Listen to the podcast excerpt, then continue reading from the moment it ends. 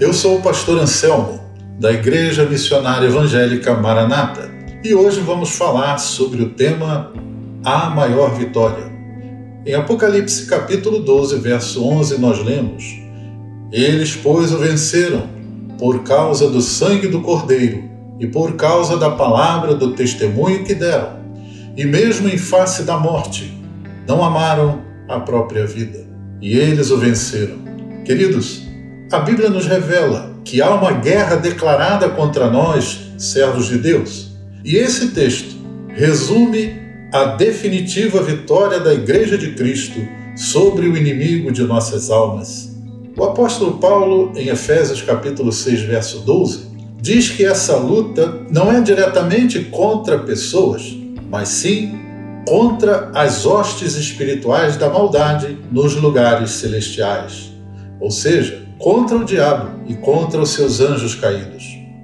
Mas a igreja finalmente triunfará, e o texto sagrado nos revela como.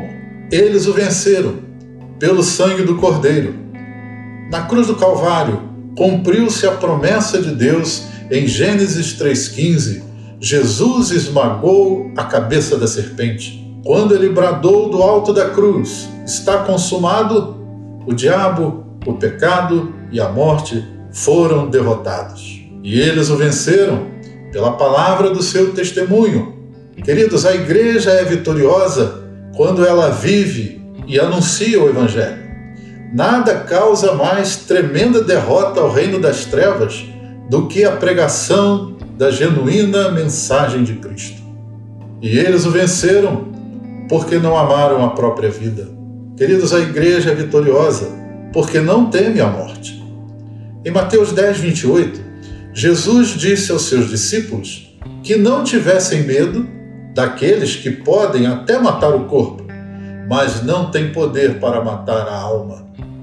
O apóstolo Paulo, algemado e preso no corredor da morte, antes de ser executado, resumiu de forma maravilhosa esta atitude vencedora contra o diabo.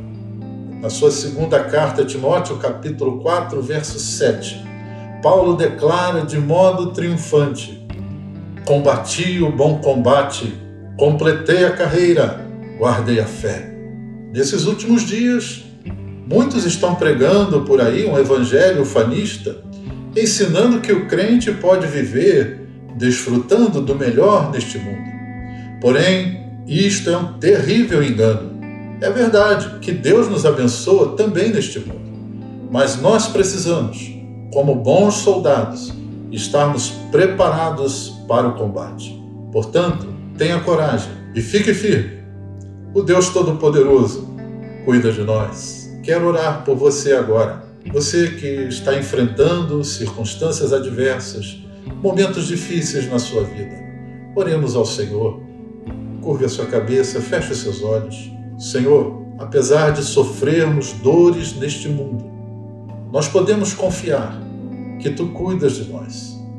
Pai querido, renova as forças daqueles que nessa hora, nesse momento, se encontram em grande aflição, enfrentando intensa luta na sua vida, cercado de dores. Senhor, enche os corações angustiados de fé, de coragem e de esperança pelo poder do Teu Santo Espírito. Nós oramos em nome do Senhor Jesus. Amém. Que Deus abençoe a sua vida.